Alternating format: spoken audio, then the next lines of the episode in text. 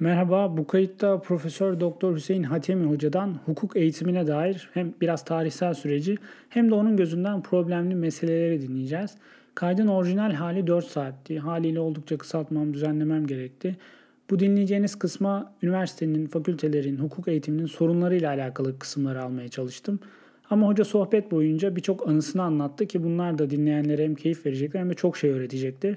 Bu kayda da bir kısmını koydum ama asıl uzun hali daha sonra ayrı bir bölümde yayınlayacağım. Önceden belirtmem gereken birkaç şey var. Kaydın kalitesi pek iyi değil çünkü Zoom'la kaydettim. E, internet bağlantısına bağlı olarak zaman zaman seste sorun oluştu. Kusura bakmayın. E, kayıt çok fazla düzenlendiği için benim sorularımın da e, kesilmek zorunda kaldığı kısımlar var. Konuları takip edebilmeniz için bu yüzden aşağıya bir zaman çizelgesi bıraktım. Hangi dakikada, kabaca neden bahsedilmiş oradan bakabilirsiniz. Ayrıca anılardaki belli isimleri de kayıttan kaldırdım. Yani öznesinin kim olduğunu anlayamadığınız olaylarla da karşılaşınca çok yadırgamayın. Şimdiden dinlediğiniz için teşekkürler. Herkese güzel hafta sonları dilerim. İstanbul Üniversitesi de hukuk fakültesi meydana geldi. Sonra fakülte adını aldı. Cumhuriyet devrinde gene Fatih devrinde olduğu gibi bir Batı örneği de Batı örneği olsa artık bilhassa göz önünde tutularak maziyle ilişki tamamen kesilerek artık ilahiyat fakültesi olmayan medreselerin de kapandığı bir sırada hiç ilahiyat fakültesi olmayan medreselere de medreseler de kapatılan bir üniversite reformuyla yeni üniversite kuruldu. Bu arada da çok yanlış şeyler yapıldı. Eskiler içlerinde çok iyi kişiler de olmasına rağmen bir sene maaş verilecek. Ondan sonra saldım çayıra, Mevlam kayıra, üniversiteden dışarıya atıldılar. Bunların içinde çok değerli kişiler de vardı.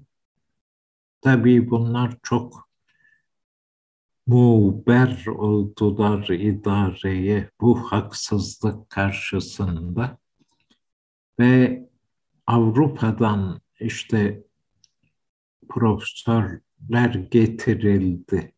Hitler'den bilhassa Türkiye'ye iltica etmeyi isteyen kişiler o sırada Atatürk'ün bilhassa ön ayak olmasıyla Avrupa'dan getirildi. Bunun teknik bakımdan Batı hukukunu öğrenilmesi bakımından ve bilhassa ilim disiplinini öğrenme bakımından çok faydası oldu.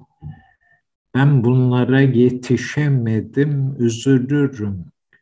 Keşke Schwarz'ın mesela öğrencisi olsaydım. Schwarz'ın, Hirsch'in, öğrencisi olsaydım diye üzülürüm.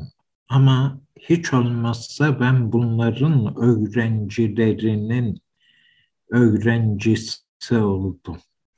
Mesela rahmetli Profesör Necip Koca Yusuf Paşa olduğu gibi da, yahut daha eski nesilden 1960'da asistan oldum. 63 yıllarında rahmetli Profesör Necip Koca Yusuf Paşaoğlu'yla ki o benim ya aynı kürsüdeydi. Birkaç asistan daha şöyle konuşurken Necip Bey çok benim gururlandıran bir şey söylemişti. Çok memnun olmuştum ama maalesef beş sene geçmedi.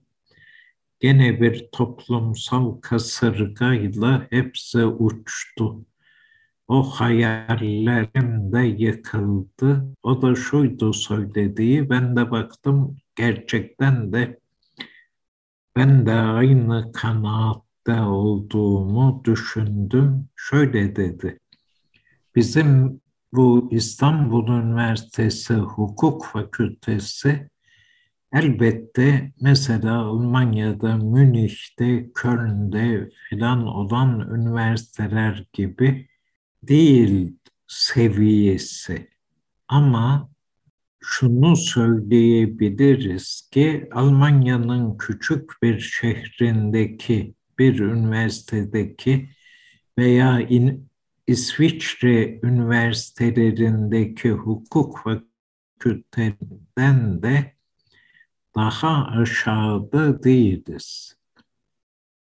Yani mesela İstanbul Üniversitesi o sırada hukuk fakültesi olarak diyelim ki Fribourg Üniversitesi'nden veya Neuchâtel Üniversitesi'nden daha aşağı bir seviyede değildi. Hakikaten öyle bir hava vardı. İmtihanlar daha ciddiydi. Önce sözlü imtihan, sonra yazılı imtihan yapılırdı. Hocam burada bir şey sorabilir miyim? Öğrenci sayısından bugün çok fazla şikayet ediliyor. Sınavların bu şekilde yapılamamasına neden olarak. Siz girdiğiniz dönem, o dönem sözlülerin de olduğu dönem kaç öğrenci alınıyordu fakülteye? İşte benim fakülteye müracaat ettiğim sırada zaten bir İstanbul Üniversitesi, bir e, Ankara Üniversitesi'nin hukuk fakülteleri vardı. Orta Doğu Teknik Üniversitesi filan da kurulmuştu.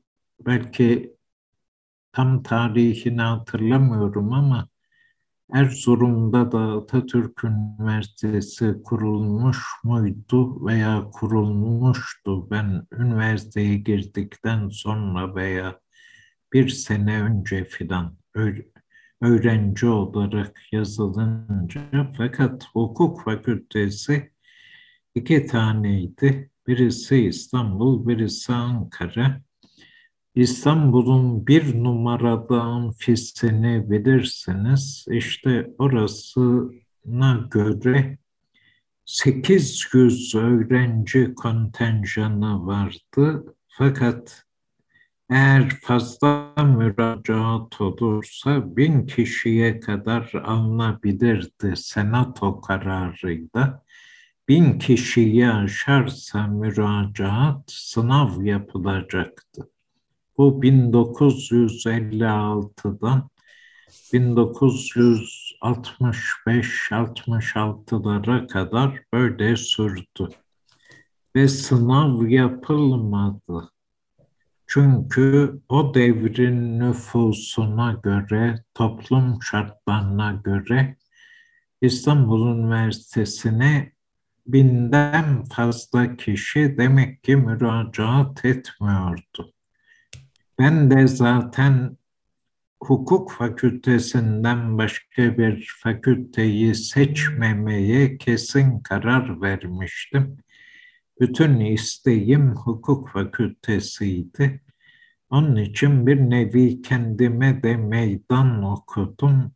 İmtihan açıdan hiçbir fakülteye müracaat etmedim. Hukuk olmazsa gelecek sene tekrar müracaat ederim. Hukukun imtihanı açılırsa muvaffak olamazsam gene hukuka başvururum diye. E, şey yaptım.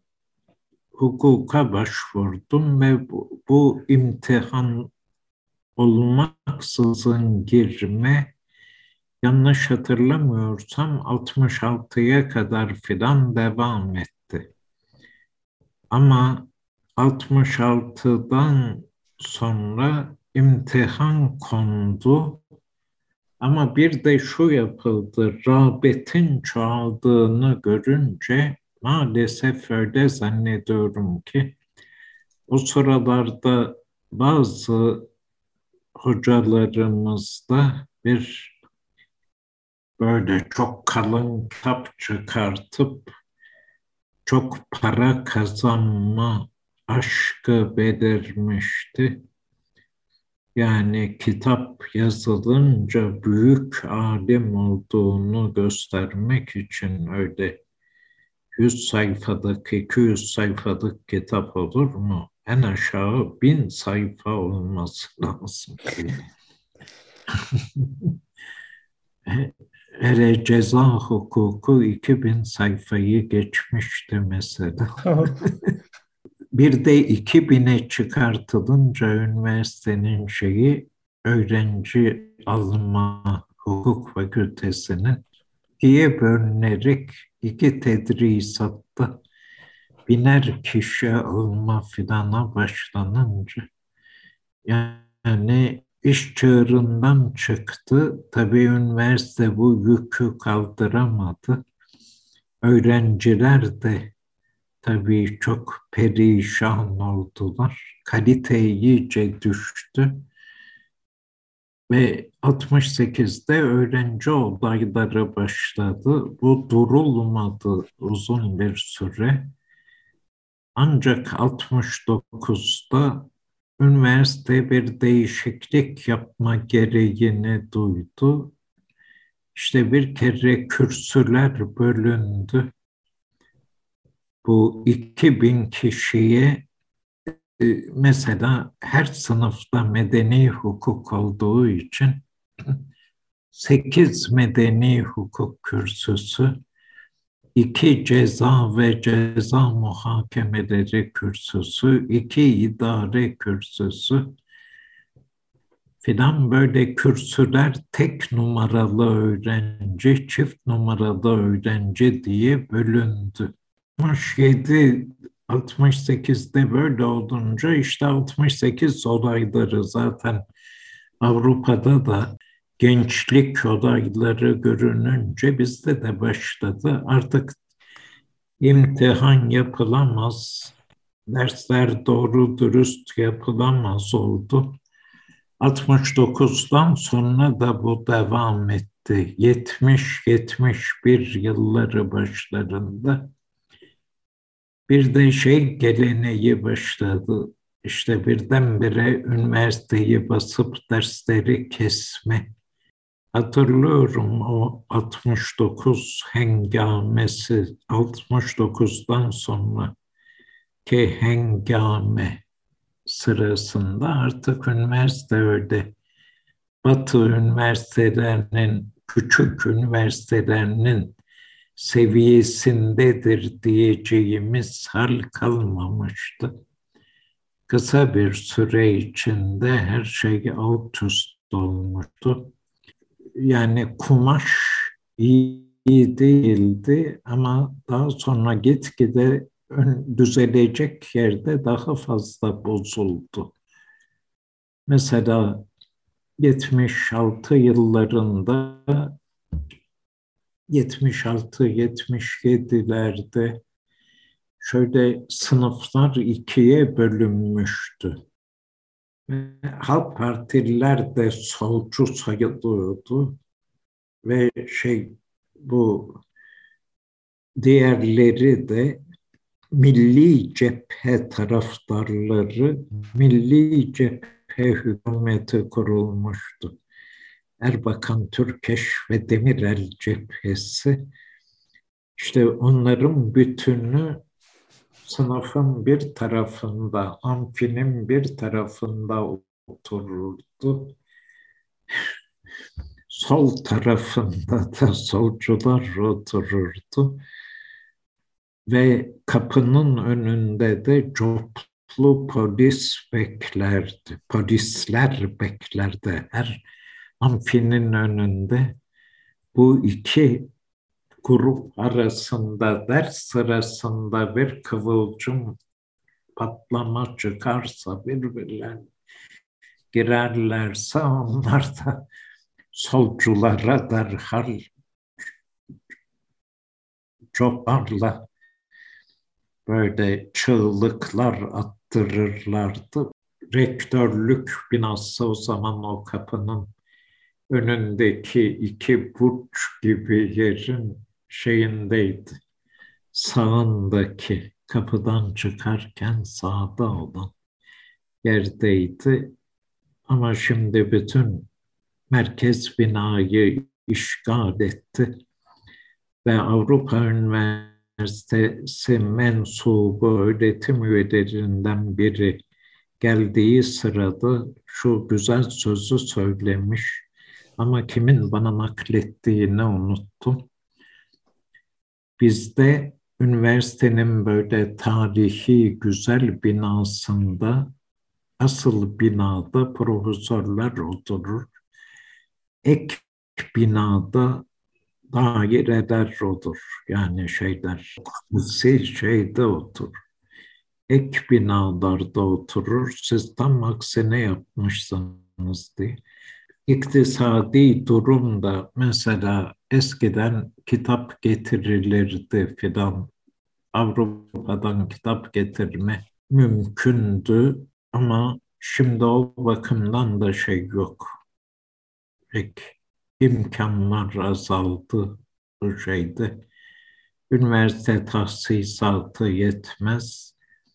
Zaten tahsisat olsa bile kütüphaneye kullanmak yerine şahsına kullanmanın veya taraftarlarına kullanmanın yolları bizde maalesef bulunabilir. Bir ara kütüphaneye hiçbir kitap gelmediği son yılların birinde ben de üniversiteden ayrıydım ama gene işte bu doktora emekliydim ama doktora yüksek lisans derslerine devam ediyordum. Kütüphaneyle anlaşıp şey yaptım. Böyle ihtiyari olarak hocalardan şu kadar her ay asistanlardan da isteyenden şu kadar. Asistanlarınki beş liraydı galiba. Şeyin, doların işte iki lira olduğu devirlerde beş liraydı. Şeyin de öğretim üyeleri de 25 lira mı 50 lira versin demiştim. Böyle şey yapalım. Toplanan kitaplarla hiç değilse Türkçe kitaplar eksik olmasın. Türkçe kitap bile alınamıyordu. Yani eksiksiz olarak alınamıyordu. Tahsisat filan yetmiyor deniyordu. Avrupa'dan zaten kesildi. O dergiler tamamen kesildi. Ne zaman kesildi hocam? Ne zamana kadar geliyordu dergiler, yabancı dergiler? Yavaş yavaş internet bahanesiyle kesildi ama benim asistanlığımda daha sonra şeye kadar yani uzun seneler devam etti Avrupa'dan hatta Avrupa üniversiteleri, hukuk fakülteleri yeni yayınlarını gönderirlerdi. Şimdi o ilişkiler de iyi idare edilmedi. Onun için mesela İsviçreliler bizi çok iyi ağırladılar. Türk hukuk, medeni hukuk haftaları olurdu. Dört yılda bir. Roma'ya çağrıldım. Orada çok iyi ağırlandık. Ama Sonra bizde bunun karşılığı yapılmak gerekti. Üniversitenin o Balta Limanı tesislerinde kalmalarına bile izin vermedi bu yabancı profesörlerin ve şeyin İsviçre'den davet ettiklerimizin İsviçre'den gelenlere ben sıra servilerde o sırada sahibini tanıdığım birinin bir otel sahibinin şeyin otelinde mütevazi bir şey ayırabildim. Ve kendi aramızda para toplayarak filan. Yani hukuk fakültesi bir acayip hal aldı. Düzelmesi için de üniversitenin doğru dürüst bir yapılanmaya kavuşturulması lazım. Yani üniversite özerkliği lafta kaldı. Şimdi her üniversitenin tüzel kişiliği ve özerkliği diye bir şey yok. Gökün bile özerkliği yok. Gök'ün tüzel kişiliği de yok. Gök'ün başında olanı da zaten Cumhurbaşkanı atıyor. Rektörler filan da Cumhurbaşkanı tarafından atanıyordu seçim olduğu devirlerde. Şimdi dekan seçiminden de vazgeçildi, rektör seçiminden de vazgeçildi. Dediğim gibi bu bir maviler ve yeşiller bölünmesi haline aldı. Bizans üniversiteleri nasıl Justinianus'tan sonra çöktürerse, Justinianus işte Fatih gibi, Atatürk gibi reform hamlesi yaptıysa da ve o devirde daha çökmemişti demek.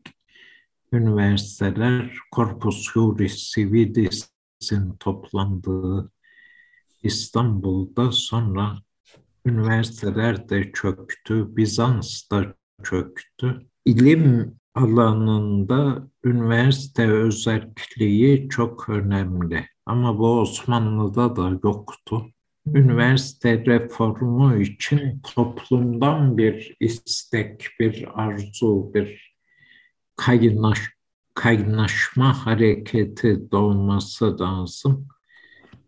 Yoksa günden güne artık ben çok zevk alırken öğreticilikten şimdi ömrümün sonlarında artık yaşım da ilerledi ne elde ettim acaba hayırlı bir iş yaptım mı? Bu sene belki de veda edip artık şeyde köşemde düşünmem lazım. Aslında bana kalırsa yani yalnız asistanlar değil profesörler de avukatlık mesleğini icra etmemeli. Yani avukat olmamalı. Ama bunu istemeyenler ne diyorlar? E, pratiği görsün, öğrensin filan. Ama böyle olmadı. Üniversite hocaları ancak hukuki görüş vermedi. Hatta hukuki görüş bile zararlı oluyor. Çünkü ister istemez para alacağı kişiyi savunmayı düşünüyor. Gene avukatlık yapmış oluyor. Halbuki bu doğruyu düşünmenin, doğruyu bulma alışkanlığını, eğitimini hukukçu bozmaması lazım. Fakat İsviçre'de de bozuldu.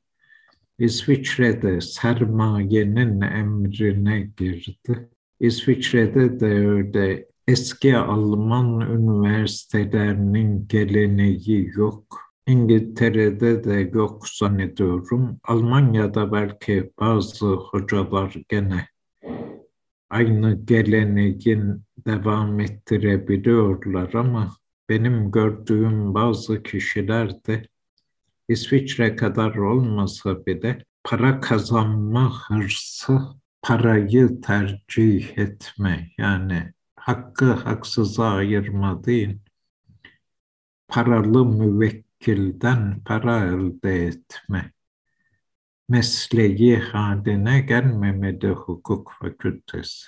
Üç evrensel değişmez ilke ve alt ilkelerin fakültede benimsetilmesi lazım. Hukuk felsefesi dersinden ne alınıyor? Hemen hiçbir şey. Hele birçok İstanbul Üniversitesi'nde belki gene rahmetli Vecdi Aral'ın, Orhan Münir Çağ'ın havası vardır bilmiyorum. Ama mesela birçok üniversitede bakıyorum ki böyle yalan yanlış sadece filozof isimleri, şunun şu kitabı vardır, iki cümle ne olduğunu anlamadan şu tabii hukukçudur, şu bilmem nedir, Kelsen pozitivizmin şeyidir. Yani yan yanlış. Öğrenciler de tabii gitgide özel üniversitelerde de bilhassa şöyle bir yüz sayfalık kitabı dehşetle karşı. İstanbul Üniversitesi hiç olmazsa şu hatadan döndü. İki yarı yıllık dersleri tek imtihana tabi tuttu. Bizde elenseler bile hele bazı birçok özel üniversitede, belki devlet üniversitesinde de bizim zamanımızda mesela birinci sınıf derslerini iki yılda temizlemeyenin kaydı silinirdi. Üst sınıfa geçerdi ikinci sınıfa. Ama diyelim ki bir medeniden borcu var iki yıl temizleyememiş. İkinci yılında güz dönemine kadar muvaffak olamamış. Ondan sonra kaydı silinirdi. Bu uzun seneler devam etti İstanbul Üniversitesi'nde fakat son senelerde şu hale gelmişti. Kaydı silinsin, zararı yok. Ama nasıl olsa altı ayda bir bir af kanunu çıkarırız. Bunlara tekrar imtihan hakkı tanırız. Şimdi bilmiyorum nasıl oldu. Mesela sözlü imtihanı kaldırmaları da iyi olmadı. Fakat bin kişiyle, iki bin kişiyle sözlü imtihan yapmak çok zordu. Ama bilhassa bunun için de değil bir terör olayları başladığı için şeyden korktular. Biz üniversitede bunu da bahane olarak mı ileri sürdüler senatoda filan bilmiyorum. Üniversitede geç saatlere kadar sözlü imtihan diye kalamayız. Hayati tehlike var. Ama Asıl önemli bir sebep de şuydu zannediyorum. Sözlü imtihanlar en azından bir hafta sürerdi. Yani nihayet günde her öğretim üyesi 20 kişi mi 30 kişi mi ne en fazla imtihan edebilirdi sabah ve öğleden sonra. 20 kişiydi belki de. İşte onun için avukatlık yapıyordu gene birçok üniversite öğretim üyesi, profesör, doçent filan.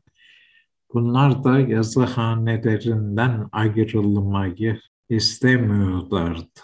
Sözlü imtihana gelip de bir saat içinde iki üç soru sorup haydi deyip kafadan pek iyi veya iyi veya geç, geçmeze az verirlerdi böyleleri. Yani iyi imtihan etmedikleri için sonradan mesele çıkmasın diye umumiyetle bol not verirlerdi. Ama mesela rahmetli hukuk ilmi, pozitif hukuk ilmi bakımından çok iyi bir hoca, iyi bilgili bir hocaydı ama o senelerde öğrenciyle muamelesi beni çok üzerdi. Çok fazla bırakırdı sözlülerde. Benim de yanında oturmamı isterdi. Ben de içim parçalanırdı. Çünkü böyle zevk alarak önce bana sorardı şey diye. Senin fikrin ne diye. Kendi önüne anlaşılmaz bir şey yazardı. Daha doğrusu rakamlar, harfler koyardı. Hiç çözemediğimiz buyurun çıkın derdi. Sonra bir alay bir şeyler yazardı. Rakam ve harf karışığı, şifreler. Ondan sonra 10 kişiyi mesela imtihan ederse veya 5 kişiyi salonu boşaltır ve bize dönerdi bana. Senin fikrin ne Hatemicim? ben de geçer işte ortağıdır, iyadır filan. Birden işte zevkle gülerdi. Ondan sonra da bana dönüp son kahkahasını atardı ve geçmezdi yazardı. Ama bir gün artık bir kişiye orta verip 19 kişiyi geçmez yazınca artık iş yönetim kuruluna aksetti ve bir sene imtihanlara katılması engellendi. Ondan sonra biraz yumuşadı ama gene sertti. Nihayet 69'da sözlü imtihanlar kaldırılıncaya kadar. O ilk seneler, ilk doçent olduğu, benim de o doçent oldu, ben de asistanlığa başlamıştım birinci sınıfta. İşte o seneler çok sertti. Ondan sonraki dönemde biraz yumuşamıştı çünkü bir nevi disiplin cezası verilmişti.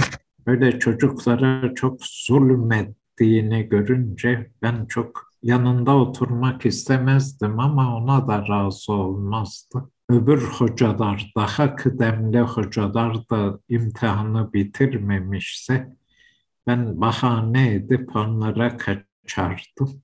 Ama kaçamadığım zamanlarda sonunda baktım nasıl olsa benim sözüm dinlenmiyor. Ben de artık şu yola başvurdum.